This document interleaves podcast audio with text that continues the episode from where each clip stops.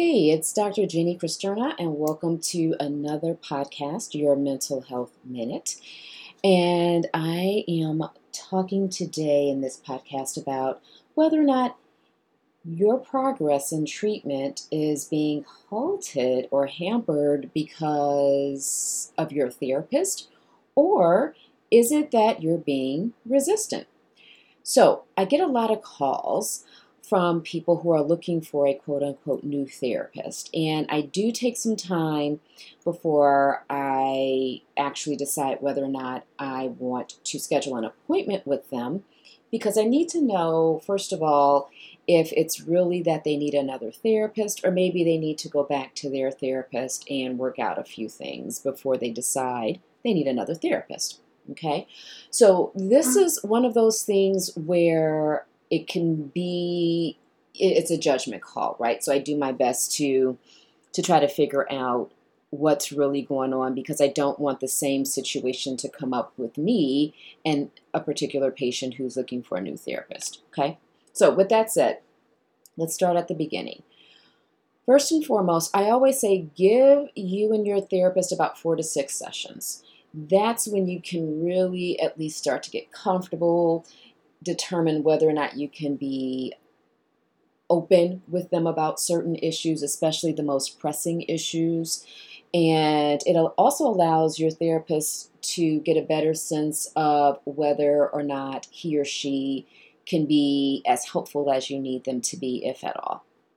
So, with that said, the first thing I do ask people when they call is whether or not they brought up the issue with their current therapist. If you're experiencing this lag or lull or just outright, I don't want to do this with this particular therapist type of feel, that is something you should talk with a therapist about. The reason for that is because that issue is between you and the therapist. Now, with that said, if you don't address that issue between you and the therapist, you're never going to really know what's going on. That doesn't mean that you're going to stay with the therapist. It doesn't mean that you necessarily uh, have to leave the therapist, but it does give you back a part of you that belongs to you. And that's really important because chances are that this issue, it looks different with the therapist, of course, but this issue probably came up or comes up with other people and they either avoid telling you, beat around the bush with telling you, or they're very, very gut punching direct and they tell you what the problem is. Oftentimes, when people come into therapy, this issue has probably come up quite a bit in their lives, and no one has either told them or shared that with them in a way that they can take in, digest, and, and do something productive with it. So that's the first thing. Talk with your therapist. Do not call another therapist and say, I want a new therapist, unless you've talked with your current therapist about what's going on and what you dislike. Now, with that said, this is really important because your therapist may not even know that you're having a problem with him or her. Truly, a lot of times when people call me and they say, I'm looking for a new therapist, and I say, Well, have you talked with your therapist about the reason you want to find a new therapist? Most of them say no. I'll say, Hey, what's going on? They'll tell me just, you know, in, in five or six sentences what's happening, and I'll say, Ah, it sounds like X, Y, or Z. Why don't you go back and talk with them about it? And then if you both feel like, hey, this is not something that I can help you with, and they support you going and finding a new therapist, that's fantastic. That's awesome. Oftentimes, when that does happen, that particular outcome, the therapist can actually help the patient feel affirmed in that, yes, you have a valid point. I was feeling that too. Or, yes, you have a valid point. I was unaware of it. And now that I am, that's not something I can actually help you with.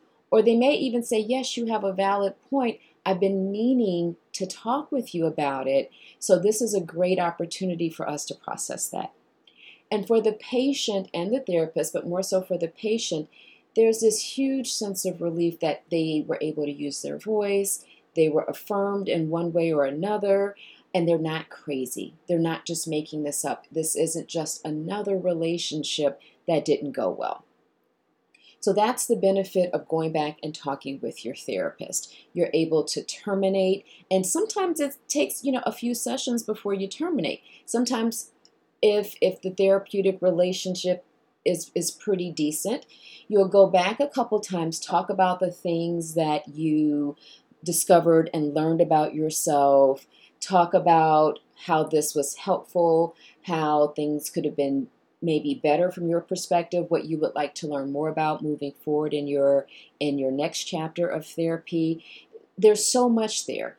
Relationships in, in our culture tend to end abruptly without any goodbyes without any understanding and it's very awkward because when you run across that person again you know that things were left unfinished and those often happen in our families, in our younger relationships. We've seen it modeled in our families, maybe in our communities where people just stop talking to each other. Remember, therapy is a way for us to do it differently. It's a way for us to find healthy ways of terminating. Because in life, everything is about termination. There's always an end whether it's to a particular type of relationship and you're moving on to a different type of relationship with the same person, right? So you go from being friends, maybe to uh, dating, maybe to marriage, and then parenthood, and maybe divorce, right? All with the same person. So therapy is a really wonderful way to help us learn how to deal with endings right? And a lot of times we don't know how to do that. So, doing that with your therapist is an excellent way to at least have an experience of being able to terminate and not have it be permanent. And even if it is permanent, not have it feel like you're avoiding something. You've actually addressed an issue that you have um, or addressed a concern. So, this is wonderful, wonderful, wonderful stuff.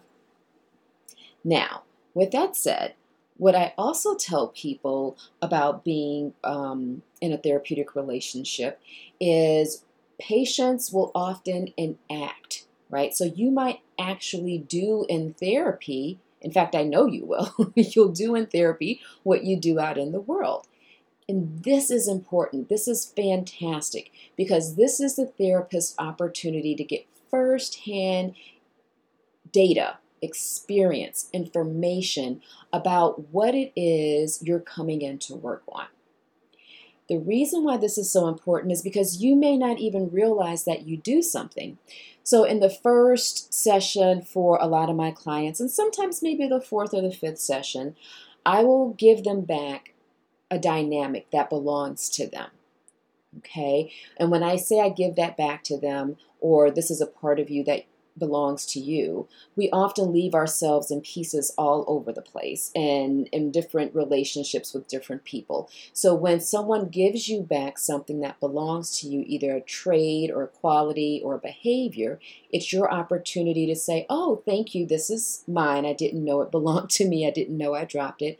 And then you can determine whether or not this is something you want to keep, if you want to evolve it, or whatever. Okay, so what happens with me with the patient is I will say, hey, you know, I noticed that a, there's a pattern um, from the last several minutes, or there's a pattern that you have over the last several sessions when it comes to dealing with relationships. Okay, and I'll just make it um, easier. I'll give I'll, I'll, make up a scenario that's pretty common, um, not particular to anyone, but that's pretty common, and um, I'll show you what I mean.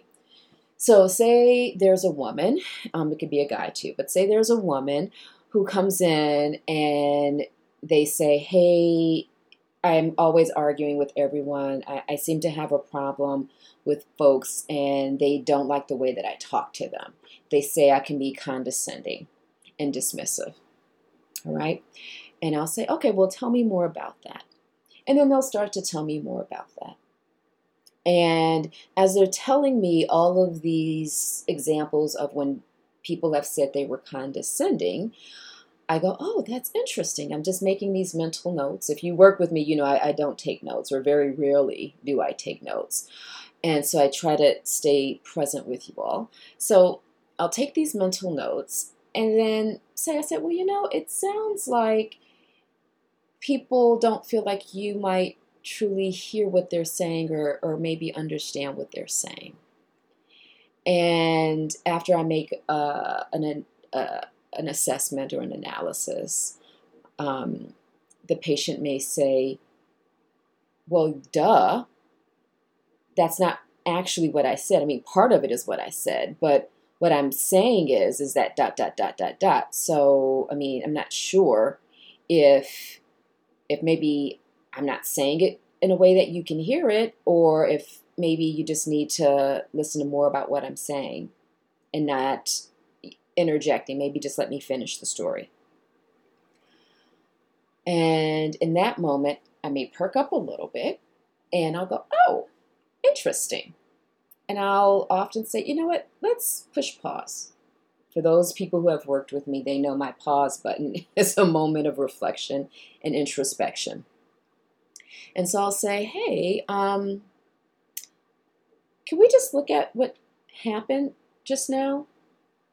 And usually they'll stop and they go, I'm not finished. I'm like, well, well I, I don't, I, I, think we have a lot of data here. I, I don't know if we need a, a, any more data. We might, but let's just look at what happened between us. And usually when I say that, the patient often looks a little perplexed, not confused, but perplexed. And I'll say, Did you hear you? And they'll say, Yeah, you weren't listening. And I said X, Y, or Z. I'm like, Okay, so perfect. This is beautiful. Did you just hear what you just said in this moment right now? And they'll say, Yeah. And I'll say, Okay, perfect. Now, did you hear how you said it? And that is when they stop. And they'll say, Well, yeah.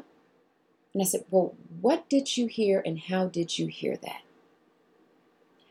And oftentimes, people can't put their finger on it, but they know something just happened. So, in that exchange that I just created, there is that element of, you know, something's wrong with the therapist. You didn't let me finish. You know, it's your fault that you didn't understand, and you're basically an idiot. so, the condescending tone that people often talk about, they can catch themselves not so much in it as it's happening, but right after it happens. So, in those moments, we can look and say, oh, what's going on? Now, how does that tie into whether or not it's the therapist or if the patient's being resistant? If the therapist is paying close enough attention, the therapist can help the patient understand how their tone, their prosody, their their their use of words conveys an entire meaning to someone, can convey an entire feeling about someone or an entire thought about what that person is or is not or is saying or is not saying. It's when we as therapists might miss that or we can't pull it together in words for the patient to give it back to the patient that the patient may feel like you don't get me. Okay, now if the patient is saying, Oh, you got me, and I just don't agree with it, right? There may be some resistance there. There may, they may, it may not be, there may, ugh, excuse me, there may not be any resistance there, but we can explore that in the next section. So, the first thing is being able to be present enough as the therapist to say, This belongs to you. And the way we do that often sets the stage for whether or not we can explore the patient being resistant. So if I were to say that, hey, can you hear that? And they go, oh, I could see that. I didn't mean anything by it. That's not what I intended to convey. Now we can talk about resistance. Now, the resistance would only be a discussion for us to have if the patient goes, yeah, but. and they can't get past the but. They keep saying, it's not my fault, that's not what I intended, dot, dot, dot, dot, dot. So, this is a beautiful and very basic example of what resistance looks like within a therapeutic session. So, if you find yourself saying that a lot to your therapist, that's when we go, oh, what's going on? There's, there's some defensiveness, there's some resistance to, to that being part of you. And the patient may say something, and again, I'm making this up. The patient may say something along the lines of, well, because it's just not what I intended to do. That's not what I meant. You know, I can't help, you know, I can't control what people hear. That's not my fault.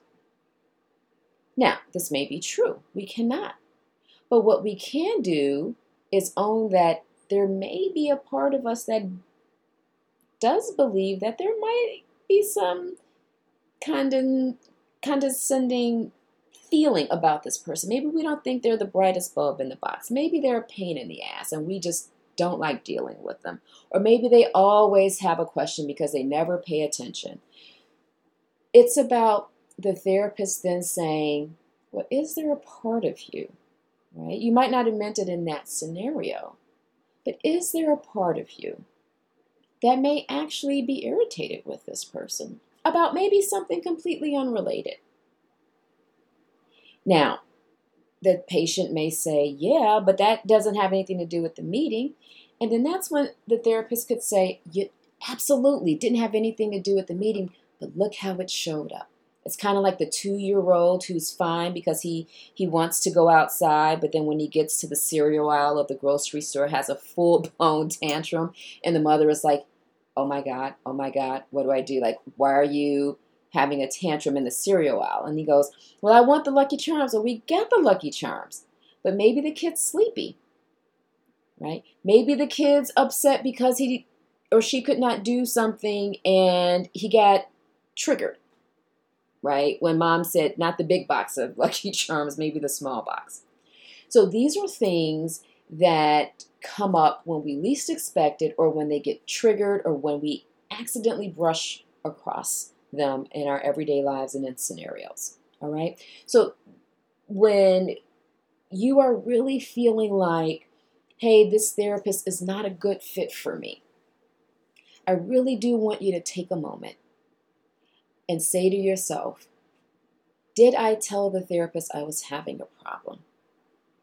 Or that I feel we are having a problem? In a way that's genuine and, and looking and being hopeful to work through it. Okay, not just get past it, but work through it. Because if you're looking to be able to work through it, you're going to learn a lot about yourself. If anything, you'll learn how to use your voice and have a healthy conversation about something that was really bothering you. And if both of you agree, yeah, you know, I, I don't know if I'm the best therapist for you. Now you get affirmed that, hey, something was not working for me and apparently not for the therapist as well. And now I have an opportunity to move on in a way that's healthy with the support of my current therapist. And now I, I have this new uh, tool of, that, that I can use of using my voice. And I also have this part of me that I can integrate that was avoidant or maybe fearful or something like that. And it doesn't have to be. I had a positive experience about me using my voice, and so I don't necessarily have to avoid or be afraid to speak up for myself in the future. Okay? So, with that said, before you call me or another therapist and you're having a problem um, with your current therapist, talk with them and see what comes up. And if they tell you what they're noticing, consider the possibility that they may have a point. It may not be a big point, it may not be a big chunk of why you're in there or what you think you're in there for. But I promise you, it's those little things, those little parts of us that seem to be insignificant that are really, really huge barriers to our healing and actually can be huge bridges to our growth. So, with that, I hope this was helpful. This is Dr. Jeannie Cristerna, the psychological surgeon. If you're looking to do deeper work and you've gone as far as you can go in traditional psychotherapy, then give me a call 312 382 8710, extension 150, or you can simply push extension 1 and visit my website at www.highachiever.net. With love, light, and every good wish. Bye.